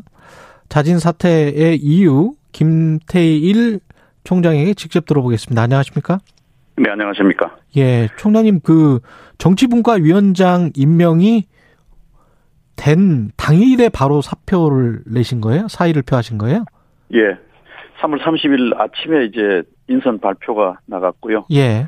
제가 오후 늦게 그만두겠다고 했습니다. 왜 그러신 겁니까? 그 발표가 나가니까 국민의힘 쪽에서 예. 이제 반발이 뭐 있다. 아, 에, 그게 또 좀 강한 것 같다. 뭐 그런 얘기가 들렸어요. 예. 그래서 뭐 저는 국민통합의 대의에 이제 동의해서 함께 하고자 했는데 예. 뭐 싫다는데 어떻게 하겠냐고 저는 주저하지 않고 주저하지 않고 그만두겠다고 아, 또 그만두는 게 좋겠고요. 예. 뭐 계속 그 불난 상태에서 제가 뭐 한다고 해봐야 주변 사람들 불편하게 하기만 할 것 같고 해서 직접 그 반발이 있다라는 이야기를 직접 그 반발의 목소리를 들으신 거예요? 아니면 누구한테 전해 들으신 거예요? 이제 저를 함께 하자고 하셨던 분이 이제 김한길 위원장님이신데 예. 김한길 위원장께서 이제 그런 분위기가 있다고 말씀을 이제 전해 주셨어요. 임명하자마자? 아니지 그날 발표가 나고 어, 그 여러 가지 있다가? 제기가 되는 예, 예. 그날 그날이죠. 어. 예, 그 구체적인 뭐 내용은 어떤 거였습니까? 반발. 내용은 제가 확인 안 했습니다. 왜냐하면 그거 묻는 것도 자존심 상하고 아, 다만 이제 뭐 제 개인 신상 문제는 아닌 아닌 것 같고 예. 반발의 이유가요. 예. 저의 어떤 정치적 말과 행동에 관한 것이다고 하는 것은 뭐 분명한 해서 아, 뭐 그러면 이런 정도 수용 못할 정도면 뭐 제가 가, 그 하기 싫다는 자꾸 우겨서 할 수가 없지 않습니까? 특히 그렇죠. 통합이라는 과제를 위해서는요. 정치적 말과 행동이 어떤 게 국민의힘 특히 이게 국민통합위원회니까 예. 어지간한 말은 그래도 다 수용할 수 있어야 되는 거 아닌가 그런 생각이 드는데요. 글쎄 말입니다. 저는 예. 정확히는 모르겠어요. 근데 그 후에 이제 뭐 이제 언론 측에서 뭐 이런저런 짐작과 분석을 하였는데 예. 어, 제가 뭐 어떤 신문에 이제 칼럼을 정기적으로 쓰고 있는데 예. 그 선거운동 기간에 그 뭐 페미니즘에 대한 이제 쟁점에 대해서 음. 어, 윤 후보 측의 입장을 좀 비판하는 견해를 쓴 바가 있고요. 예. 뭐 그런 게 좀 문제가 되지 않았나 하는 이제 짐작들을 다들 하시고 저도 뭐 짐작입니다. 그렇군요. 예. 음. 그다음에 또 하나는 이제 뭐 제가 이제 KBS 이사를 한 3년 했어요. 예. 근데 저는 그 여야가 이렇게 그 이사회를 나누어 가지는 음. 이른바 정치적 후견주의는 좀 비판적이었거든요. 예. 그래서 그 후견주의 넘어서자라고 하면서 제가 뭐 어느 쪽에도 편먹지 말고 좀 KBS 강령 실현을 위해서 일하자. 이제 이런 원칙을 천명하고 이제 그렇게 했는데 예. 에, 이제 편을 먹지 않으니까 또 편 먹기를 원하는 사람들한테는 좀 미움을 받지 않겠습니까? 뭐 그런 그런 것도 기사로 나왔어요. 그 기사로 보도된 것들 좀 정리하면 그 두 가지 큰뭐 이유로 전망을 하고 있습니다. 짐작을. 그게 당연한 건데요. 어떻게 보면 이제 비비 아, 아시겠지만 BBC 같은 경우도 뭐 공화당에 되든 뭐 노동 보수당에 되든 노동당에 되든 간에 BBC 이사가 되면 그것 자체로서 BBC의 독립성을 지키기 위해서 나는 BBC 이사가 됐다라고 다 이야기를 하거든요. 네. 그게 무슨 자기의 어떤 지금 말씀하신 정- 정치적 후견 그러니까 보수당이 또는 뭐 노동당이 또는 민주당이 국민의힘이 자기를 KBS 이사 시켜줬다고 그 뜻에 따라서 KBS에서 발언을 한다거나 왔다 갔다 하는 행보를 보이는 거는 굉장히 좀 부끄러운 일인데. 그렇습니다. 그 예. 공영방송의 그 공영성 실현을 위해서 예. 현재 정치적 후견주의는 명백히 문제가 있고요. 예. 계속 문제를 일으켜 왔고 또 앞으로도 그렇게 될 겁니다. 음. 그래서 그건 넘어서야 되거든요. 그래서 예. 제도적으로는 저거 뭐 넘어설 수 없지만 어 당시에 제가 개인적으로는 어쨌든 누가 추천을 했든 간에 KBS 강령 실현에 우리가 저 뭐 매진하자 예. 어, 그렇게 이제 천명을 하고 또 실제로 그렇게 행동을 했습니다. 의사결정에서. 예. 음, 그랬더니 이제 또 편먹자고 하는 쪽에서는 좀 싫었겠죠. 예. 그 칼럼에서 지금 제가 내용을 보니까 페미니즘에 대한 거부감을 조장해서 특정 집단의 지지를 얻으려고 한다. 이건 아닌 것 같고 페미니즘이란 궁극적으로 모두를 위한 진보다. 네. 이렇게 이제 말했던 것인데 신문 칼럼에서 이렇게 쓰신 게 어떤 윤석열 당선자 쪽에 어떤 심경을 건드렸다 이렇게 지금 생각을 하시는 거네요. 예, 그, 뭐, 여성가족부 폐지라는 뭐, 정부 기구에 대한 정책이야 뭐, 있을 수 있지 않습니까? 예. 늘릴 수도 있고, 없앨 수도 있고 한데, 음. 문제는 이제 페미니즘의 그 취지와 가치를 이제 왜곡했다는 것이 정말 저는 걱정스러웠어요. 예. 왜냐하면 페미니즘은 통합적 가치거든요. 음. 여성이든 남성이든 함께 실현해야 될 가치고, 예. 2014년에 그 허리우드 유명 배우인 엠마 왓슨이 유엔에 가서 연설을 할 때도 he for she라는 말을 썼단 말이에요. 음. 여성과 남성이 함께 실현해야 될 가치다. 예. 돌봄, 상생, 협력, 평화 이런 가치들을 다 담고 있는 것이 페미니즘이란 말이에요. 예. 그런데 이거를 분열적 가치로 자꾸 이렇게 선전하고 선거에 선거 전술로 이용을 하니까 이거는 너무나 걱정스러운 거예요. 제가 지식인으로서. 예. 그래서 뭐 정보 기구에 관한 문제는 알아서 할 일이지만 이 음. 가치 훼손은 정말 어 걱정이 크다라고 하는 취지 얘기를 했는데 예. 제가 그 표현을 좀 뾰족하게 한 대목이 있어서 뭐 좀 걱정이 되었던 모양이죠. 예. 그 같은 칼럼에서 윤석열의 노선은 그러니까 이제 당선자가 공약을 막 발표할 때입니다. 윤석열의 노선은 강경 보수 이렇게 이제 정의를 하셨는데 국민 통합을 위해서는 그래도 이 강경 보수라고 정의한 집단에 들어가서 어떤 역할을 해야 되겠다 그렇게 생각을 하셨던 거네요. 제안이 들어왔을 예, 그렇습니다. 때는. 어, 예. 왜냐하면요, 어, 지금 거의 뭐 내전에 가까운 선거라고 표현하지 않습니까? 그렇죠. 역대급 비호감 선거라고도 말했고요. 예. 그런데 이제 선거 이후의 상황은 보십시오. 학자들은 이것을 분할 정부라고 말합니다. 분할 정부. 그 di, divided government 이렇게 예. 말하잖아요. 예. 그러니까 행정부와 입법부 권력을 서로 다른 세력이 장악하고 아. 있는 상황. 예. 이건 정말로 염려스러운 상황이고 음.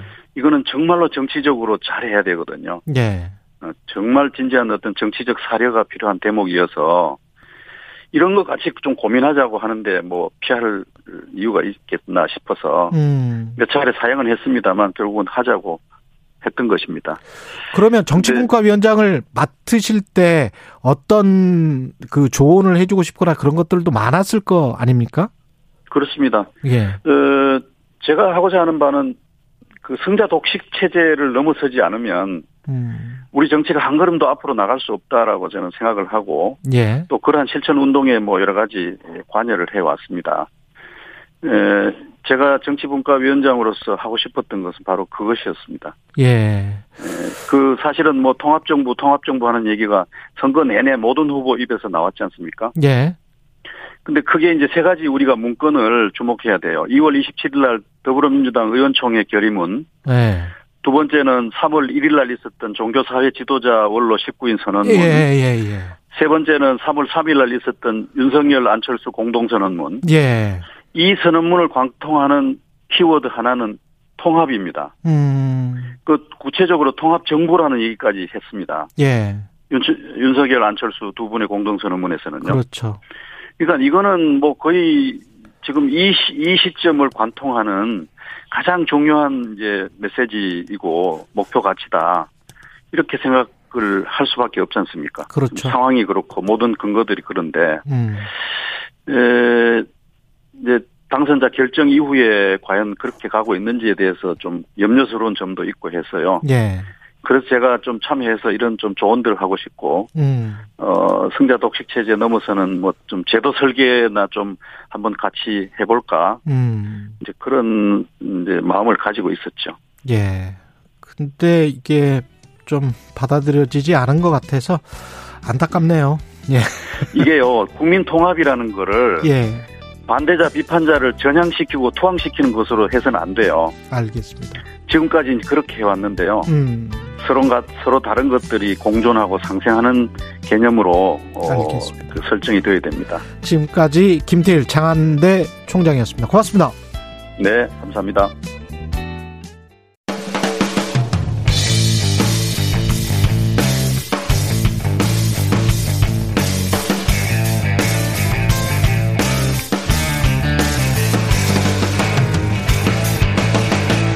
최경영의 최강 시사.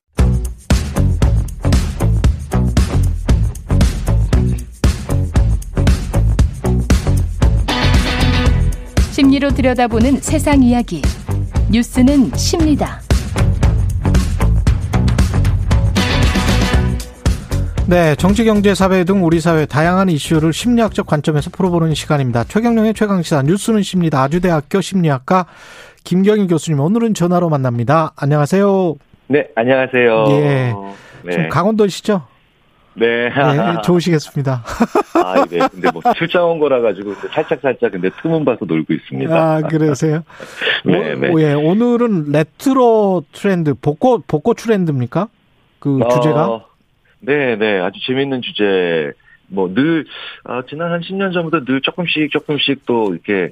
어, 나오는 주제죠. 네. 이게 요새 그 레트로 트렌드 이야기할 때 무슨 캐릭터 스티커, 옛날 그 만화 영화, 아? 그 네. 캐릭터 스티커가 들어간 빵이 없어서 네. 그걸 못 파는 정도가 됐다. 그, 음, 그 음. 결국은 이제 그 옛날 그 TV에서 봤었던 그 네, 만화를 기억하는 사람들이 그 빵을 산다는 이야기잖아요. 그렇죠. 그렇죠. 그 기억이 없으면 사실 사기 어렵죠. 근데 이 사람들이 2030 청년층이에요. 네. 근데 뭐 그렇게 과거에 대한 기억 보다는 미래에 대한 희망이 많아야 될 것 같은데 네. 이렇게 레트로 트렌드가 불게 되는 이유가 뭘까요? 어, 그런데요. 사람들은 자기가 태어나서 이후의 기억만 소비하는 게 아니라 예. 자기보다 먼저 태어난 사람들의 기억도 소비를 해요. 아. 예, 그, 어, 오만과 편견이라는 소설이 있는데요. 예. 그, 그런 소설을 보면서 막 몇백 년 전의 얘기인데도 그때 당시를 너무 자, 자세히 그려주니까, 예. 어, 야, 나도 한번 그때 옷을 한번 입어볼까? 그러면 그 장면에 나왔던 사람들의 그 즐거운 파티나 아니면 재밌는 대화들도 낳게 되는 게 아닐까라는 이런 재밌는 어, 과거 세대의 기억이나 아니면 추억의 전이도 얼마든지 일어납니다. 충분히 그럴 수 있네. 최근에 뭐 알랑드롱이랄지 오드리 헵번이랄지 네, 네, 우리 네. 우리가 뭐 사실은 그분들의 영화를 즐기지는 않- 않았거든요. 그렇죠. 그렇죠. 네. 근데 이제 훨씬 이전 세대 사람들인데 그 기억이 있단 말이죠. 추억이 왠지 있는 것 같은. 그렇죠. 그때 당시에 그 사람들이 즐겼던. 에. 어, 네. 그래서 심지어 80년대 대학 들어갔던 분들이 자기가 대학 다닐 때는 안 들었던 트로트를 열심히 지금 즐기고 있었으니까. 그러네요. 네 네. 예. 그러- 그러니까 나보다 더 나이 든 사람들의 추억이나 예. 어, 심지어는 어, 몇백 년 전의 추억도 소환해서 음. 어, 소비할 수 있는데 예. 이게 왜 그러냐면요. 예. 그 실제로 이걸 또 연구하는 사람들이 있습니다. 향수, 추억을 연구하는 심리학자들이 있어요. 어, 예. 예.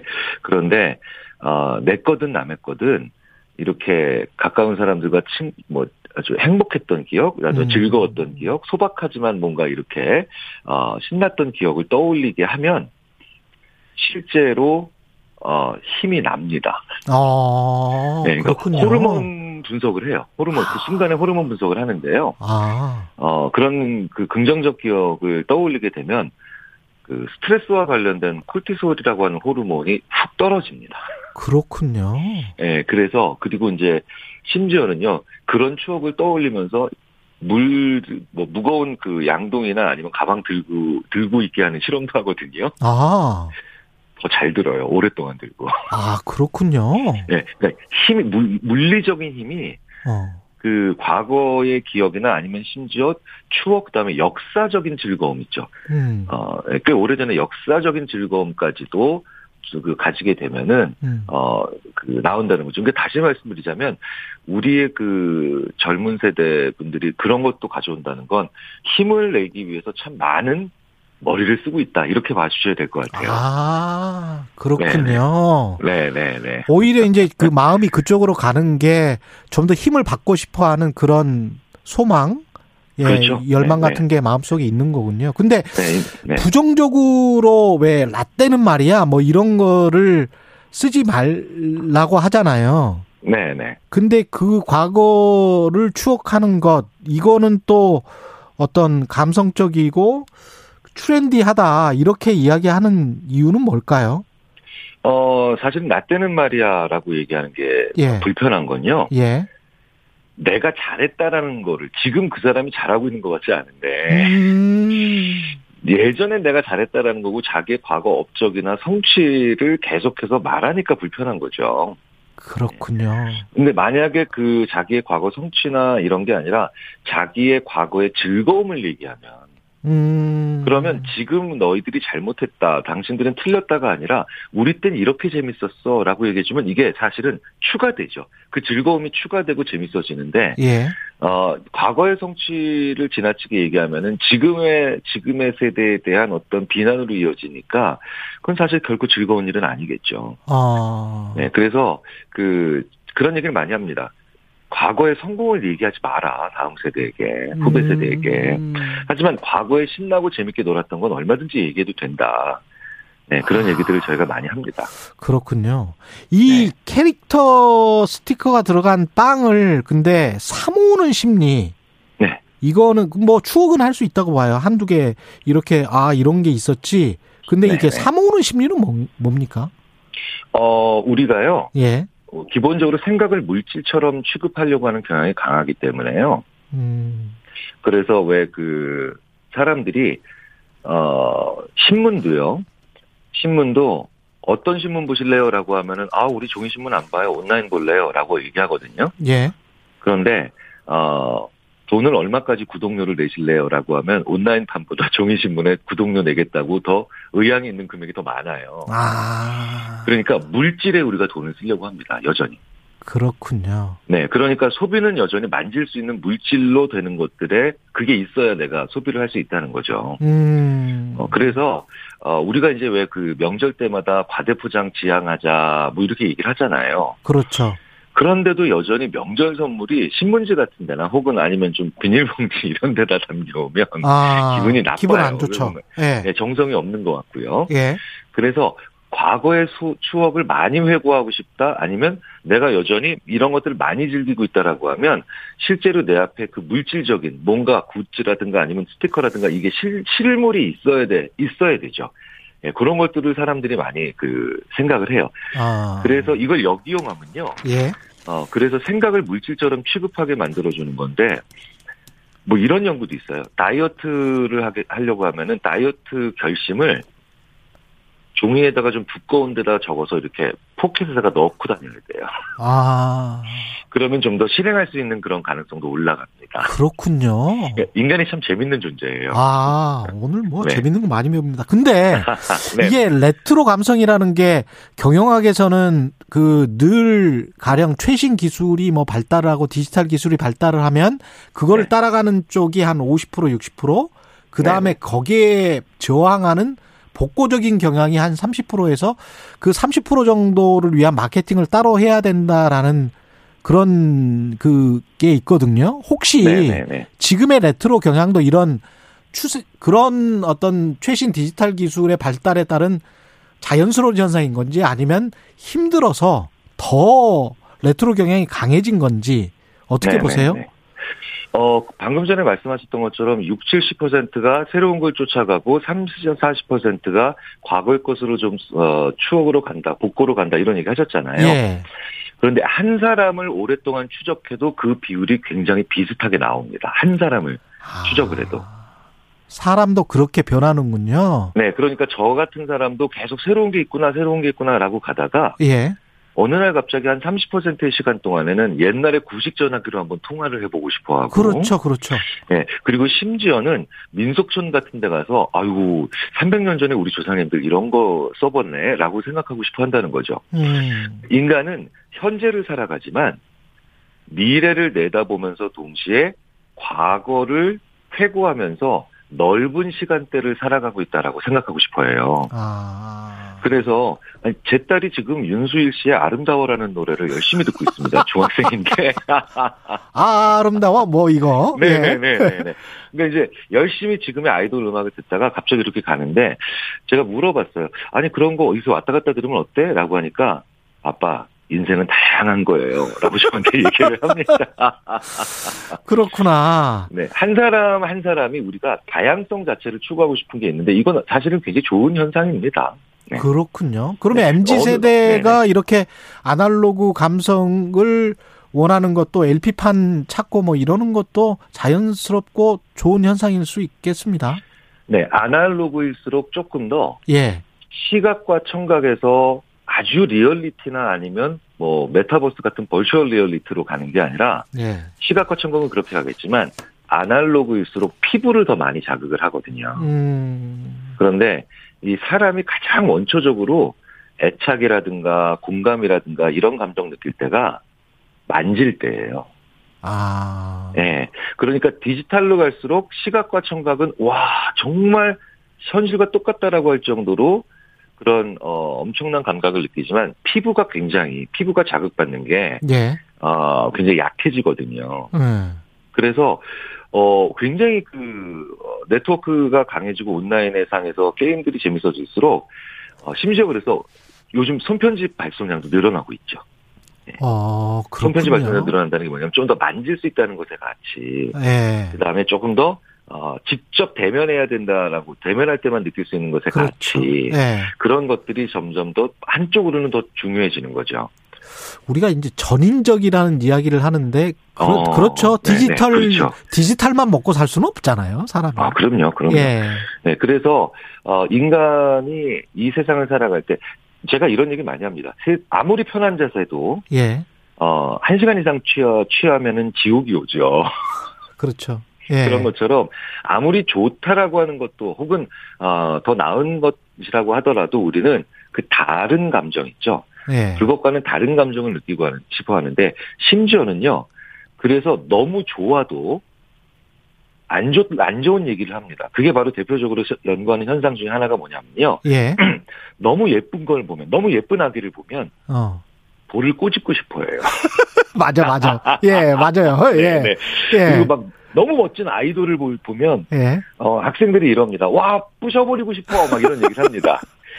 그러니까 인간한테 제일 중요한 건 좋은 거라기보다는 예. 호메오스테시스, 균형이죠. 아. 이 균형을 잡고 싶은 겁니다. 네.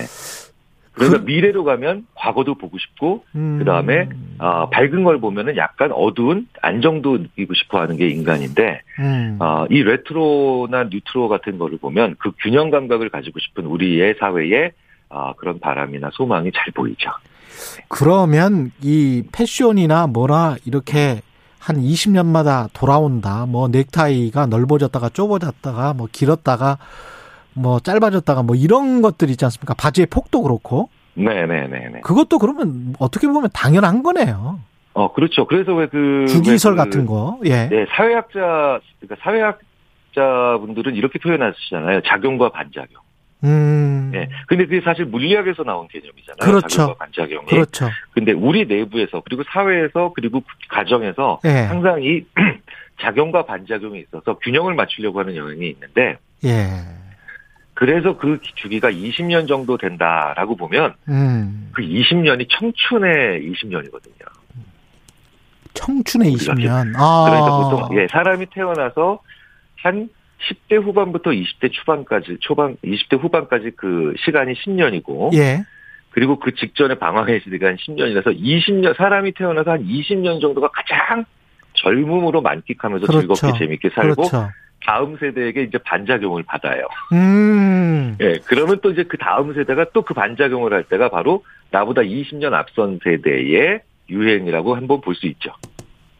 재밌네. 야, 이게 사실은 주가랄지 경제학에서 자연 평형 이론을 제가 가장 크게 믿는데 그것과 네네. 거의 비슷한 것 같습니다. 자연 어떻게든 뭐 큰 홍수가 나면 다시 이렇게 가뭄기가 올 수도 있고 하는 돌고 도는 것들 이런 것들이 패션이든 트렌드든 심리학이든 다 인간의 마음속에 원래 있는 것일 수도 있겠습니다. 어, 그럼요. 그래서 자연 현상을 오랫동안 연구한 물리학자들이 음. 어, 어느 정도 경지에 오르게 되면 꼭, 아, 이게 사실은 원래 사람한테도 다 있는 법칙이구나. 예. 라고 그런 얘기를 철학자, 철학자들의 얘기를 아, 비슷하게 하는 것도, 예. 어, 비슷한 그 깨달음이라고 볼 수가 있겠죠. 예. 아유, 오늘 말씀 또 재밌게 들었습니다. 예. 감사합니다. 예. 지금까지 아주대학교 심리학과 김경일 교수였습니다.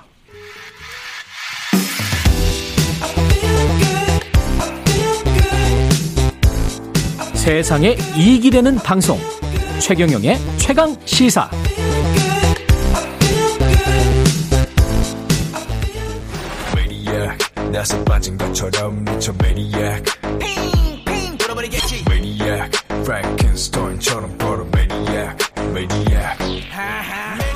어우, 케이팝에 대한 글로벌 인기가 식지 않고 있습니다. 우리나라 아이돌 그룹 스트레이트, 스트레이 키즈의 노래인데요.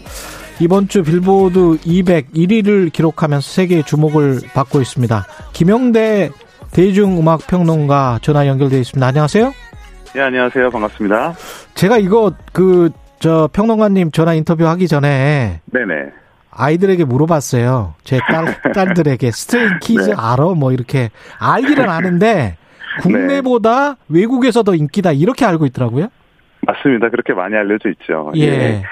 그 2018년에 데뷔를 했으니까 데뷔한 지는 좀 됐죠, 사실은. 예. 하지만 이제 말씀해 주신 대로 국내에서의 지명도보다는 아직까지는 이제 국내 대중들이 보편적으로 아, 스트레이키즈 뭐 이름도 조금은 생소할 정도로 그러니까요. 많이 모르시는 분들이 많은데 오히려 이제 해외 어, 팬들 그 중에서도 해외 케이팝 팬들에게는 뭐 이미 이 4세대 아이돌이라고 하거든요. 아, 4세대 그래요? 아이돌의 이제 선두주자 같은 그런 이미지로 지금 각인이 되어 있습니다. 우리 뭐 지금은 이제 4대 기획사라고 하는 JYP 소속으로 이제 2018년에 데뷔를 한 8인조 그룹이고요. 8인조 그룹이군요. 예. 그렇습니다. 예. 이 멤버들이 굉장히 각자 이제 재능이 또 출중하고 그 맡은 또 포지션이라고 하잖아요. 그런 것들이 뚜렷한데 특히 이 Stray Kids 같은 경우는 마라맛 퍼포먼스라고 많이들 하거든요. 예. 음악도 그렇고. 예. 그러니까 마라맛이라는 게 굉장히 맵고 이게 아. 네 중독적인 맛 아닙니까? 그래서 어 이게 어 처음에는 굉장히 낯설고 강렬하지만 또 자꾸 찾게 된다, 자꾸 보고 싶다, 뭐 이런 뜻을 담고 있다고 볼 수 있을 것 같은데요. 음. 가장 사실은 이 스트레이키즈가 어, 좀 주목받는 좀 차별화되는 부분은 보통 우리가 아이돌 음악을 말할 때는 이제 프로듀서의 역할, 뭐 작곡가들이 만들어준 음악을 뭐 부른다 이런 어떤 고정관념이 있지 않습니까? 뭐 예. 최근에 그런 것들이 많이 깨지긴 했는데 Stray Kids 같은 경우는 어쨌든 self produce 그룹 그러니까 본인의 음악을 본인이 produce한다 이런 것들을 내세우고 있어요. 그 실제로 어. 예, 멤버들 중에 이 세 명이 예. 3RACHA라는 어떤 그 producing 하나의 팀이죠 유닛을 구성을 해서 음. 거의 모든 노래를 스스로 예, produce하고 그러니까 음악의 기획서부터 뭐 작사 작곡까지도 스스로 담당하는 이런 대단하네. 그룹으로 네 많이 알려져 있습니다. 대단한 재능이네요. 남성 네. 8인조고 이게 예. Stray Kids가 그러니까 한국말로 하면 방황하는 아이들 뭐 이런 거예요? 예 그렇습니다. 예. 아, 이름도 독특하네. 이게, 아까도 기자님이 예. State Kids라고 하셨을 정도로 아직 우리에겐 좀 생소한 그래- 이름으로. 많이들 예. 아마 들으시는 분들도 그렇게 생각하실 거예요. 영어도 이거 사실은 잘 안 쓰는 단어, 그 고급 단어를 갖다가 써서 보통 예. 이게 그, 그, 길 잃은 강아지, 고양이 할 때 stray 키, 뭐, stray dog, 예. stray cat 이렇게 많이 하죠. 예. 그런 예, 예. 맥락으로 보시면 될 것 같아요. 예, 언뜻 보면 straight 뭐 이런 이런 이렇게 보이잖아요. 그렇습니다. 가만 예. 보니까 stray예요. 예. 예, 예. 이게 지금 빌보드 200 1위를 기록했는데 그 전에 뭐 BTS 기록했었던 거 기억이 나고요. 지금이 네, 몇 번째인가요? 예. 네, 빌보드 차트가 이제 크게 보면 예. 앨범 단위로 오르는 앨범 200, 그러니까 빌보드 200이라는 차트가 있어요. 그리고 예. 우리가 하나의 노래, 뭐 강남 스타일, 뭐 DNA, 뭐 아. 버터 이런 식으로 하나의 곡이 오르는 이제 빌보드 핫 100, 핫 100라는 차트가 이제 두 개가 아. 예. 보통 이제 빌보드 차트를 대표하는 메인 차트라고 하죠. 예. 네, 근데 지금 Stray Kids가 여섯 번째 이 EP, 그러니까 미니 앨범이라고도 합니다. 음. 네, ODDINARY라는 앨범으로서 지금 4월 2일자예요. 그러니까 메인 앨범 차트 빌보드 200에서 1위로 데뷔를 했습니다. 어. 그러니까 1위로 음반이- 데뷔를 했어요. 그렇습니다. 음반이 발매되자마자 그 주에 가장 많이 이제 판매되고 또 스트리밍된 음반이라고 해서 이제 빌보드 200에서 공식적으로 이제 1위를 찍게 된 것이죠. 대단하네. 예. 네, 뭐. 그 외에도 사실은 빌보드 200이라는 게 뭐 가장 주요한 차트니까 예. 뭐 그 외에도 뭐, 뭐 아티스트 100, 뭐 이거는 이제 한 주에 가장 주목받은 아티스트를 이제 뽑는 그런 네. 집계하는 순위고요. 뭐 그 다음에 뭐 Top Album Sales, 그러니까 실제로 다운로드 이런 걸 빼고 가장 많이 팔린, 예. 네. sales를 어, 누가 가장 많이 팔렸나 이 부분에서도 1위를 했고 그래서 총 6개 차트에서 지금 이 ODDINARY라는 앨범과 Stray Kids가 지금 정상에 올랐다고 발표가 됐습니다. 와. 외신이나 뭐 이런 데서도 좀 났을 것 같습니다. 그렇죠. 지금 뭐 가장 뭐 권위 있는 외신이라고 하면 역시 뭐 New York Times 같은 예. 네, New York Times, 뭐 버라이어티, 그다음에 이제 음악 잡지로서는 뭐 New Musical Express 그리고 뭐 당연히 이게 빌보드 차트이기 때문에 그 주관하는 빌보드지 빌보드지에서도 에, 어, 뭐 크게 소개를 하고 있고요. 주로 사실은 우리 기자님도 그렇고 들으시는 분들도 마찬가지겠지만 Stray Kids라는 그룹에 대해서 좀 모르시는 분들이 많기 때문에 예. 어, 어떤 그룹에 대한 소개 그리고 이들이 처음으로 사실은 빌보드 차트에 올랐어요. 음. 데뷔를 한 이래. 예. 그러니까 처음으로 차트에 올랐는데 그 첫 차트 입문을 1위로 했다. 사실은 이것도 어마어마한 소식 아닙니까? 그러니까요. 그래서 그런 소식 위주로 지금 보도가 이루어지고 있고요. 그리고 또 하나 강조되고 있는 것은 그룹으로 봤을 때, 케이팝 그룹으로 봤을 때 BTS 그리고 이제 그 다음에 SuperM이라는 그룹이 있었고 이제 Stray Kids가 세 번째로 빌보드 200 1위, 1위에 올랐다라는 점을 강조하고 있는데 슈퍼엠 같은 경우는 뭐 아시는 분들은 아시겠지만 이게 기존에 있던 멤버들 그룹의 멤버들을 어 이렇게 활용한 일종의 그 프로젝트 그룹이었다고 생각을 한다면 이 단일 그룹으로서 뭐 세 번째긴 하지만 어, 정말 순수하게 보면 두 번째 BTS 다음으로 1위를 한 지금 기록을 뭐 세우게 된 것이죠. 이게 이렇게 강한 팬덤이 그 미국 사람들한테 있는 겁니까? 미국 청소년들한테 있는 겁니까? 어, 디에 주로 팬이 많이 있어요? 그게 이제 원래 뭐 예. 지난 사실은 이게 하루아침에 이루어진 것은 아니고요. 예. 지난 한 20년간 미국 내에서 그 원래는 이제 아시안이나 한국인들을 중심으로 해서 이게 케이팝 팬덤이라는 게 이게 형성이 됐었습니다. 어, 근데 예. 이게 지금은 우리가 흔히 알고 있는 뭐 아시안, 한국인 이런 쪽의 팬덤뿐만이 아니라 사실은 남미 쪽 팬들, 그러니까 아, 라티노라고 하죠. 예. 그 다음에 흑인들, 음. 그리고 백인들을 중심으로 해서 굉장히 이제 광범하, 광범위하게 이제 팬덤이 형성이 돼 있어요. 그래서 이거를 이제 물론 이것이 어 우리가 그냥 평범하게 음악을 즐기는 일반 대중들의 어 그 사이사이로까지 이제 스며들지는 못했지만 뭐 가령 BTS 같은 예외는 있습니다. 이제 예. BTS 같은 경우는 음악을 내가 꼭 좋아하진 않더라도 지명도 자체가 높지 않습니까? 그렇죠. 네, 그런 경우가 예외적으로 있긴 하지만 이제 아직까지는 케이팝이라고 하는 것은 굉장히 어 하나의 좀 마니악한 문화라고도 할 수 있죠. 네, 뭐 하위 문화라고도 할 수 있고 하지만 그 숫자가 과거에 미국에 존재했었던 뭐 그 어떠한 어, 비미국권 대중음악보다는 지금 압도적으로 높다. 그렇기 때문에 사실은 이 한 주만 이 주 단위로 집계를 했을 때 그 앨범이 1위로 올라설 수 있는 게 아니겠습니까? 어, 케이팝이라는 게 일종의 무슨 뭐 과거에 뭐 alternative rock 뭐 이런 것처럼 어떤 하나의 장르가 된 거예요, 지금? 사실은 지금 그렇게 되고 있다고 봐야 돼요. 예. 왜냐하면 케이팝이라는 게 정확히 장르는 아니죠. 예. 한국 대중음악이라는 뜻인데 그 많은 이제 해외 대중음악 팬들이 케이팝에 기대하는 어떤 그런 미학적인 그런 음. 요소들이 있죠. 가령 스트레이키즈처럼 여러 명이 나와서 뭐 화끈한 화려한 퍼포먼스를 보여준다라든지 그들의 음악에서는 들을 수 없는 어떤 독특한 그런 매력 같은 것들 그런 그런 것들을 케이팝으로부터 기대하고 있기 때문에 어 사실은 뭐 이렇게 정확한 분류는 아니지만은 예. 케이팝이 지금 미국 대중들 사이에서는 아 대중음악 이 팝음악의 한 갈래다 이런 식으로 어, 인정이 되고 있고 그래서 사실은 빌보드도 케이팝이라는 부분을 또 따로 집계해서 발표를 하고 있기도 합니다. 아, 그렇군요. 이게 BTS 때문에 그렇습니까? 아니면 이 스트레이키즈도 보면 다 남성이잖아요. 그렇습니다. 그러면 뭐 여성으로 구성된 뭐 어떤 밴드들도 인기를 끌 가능성이 있습니까? 어떻게 보세요? 그 원래는 예. 미국에서 더 인기 있었던 아이돌 그룹들은 주로 여성 그룹들이 많았어요. 뭐 예. 잘 아시겠지만 2NE1, 음. 뭐 소녀시대, 예. Wonder Girls 뭐 이런 그룹들이 다 여성 그룹이었잖아요. 그렇죠. 근데 어떻게 보면 여성 그룹들이 조금 더 보편적으로 많은 사람들이 즐길 수 있는 요소를 많이 갖고는 있는데 예. 다만 이제 BTS를 비롯해서 뭐 Stray Kids까지 음. 이렇게 남성 그룹들이 조금 더 주목을 받는 것은 아무래도 팬덤이 조금 더 응집력이 강하다 이렇게 아, 볼수 있을 것 같아요. 뭐 미국 팝 팬덤에. 음악에서도 보면 예. 아무래도 남성 아티스트가 음. 남성 그룹이 조금 더 열성적인 팬덤을 거느리고 있는 경우가 굉장히 많이 있잖아요. 예. 예, 그런 거랑 이제 비슷하다고 보시면 될 것 같고요. 그리고 네. 이제 그런 점을 또 알기 때문에 기획사 입장에서도 남성 그룹 쪽에 좀 투자를 많이 하고 있고, 예. 예, 또 그런 점이 이렇게 또 대중적인 성적으로 이어지고 있는 게 아닌가 싶은데, 저는 뭐, 지금 뭐 어떤 음. 성적만으로 보면 그렇지만 전반적인 저변으로 봤을 때는 예. 여전히 한국 걸그룹 여성 아티스트의 어떤 전망이 굉장히 저는 유망하다. 어, 어. 경쟁력이 있다. 저는 이렇게 보고 있습니다. 알겠습니다. 지금까지 김영대 대중음악 평론가였습니다. 고맙습니다.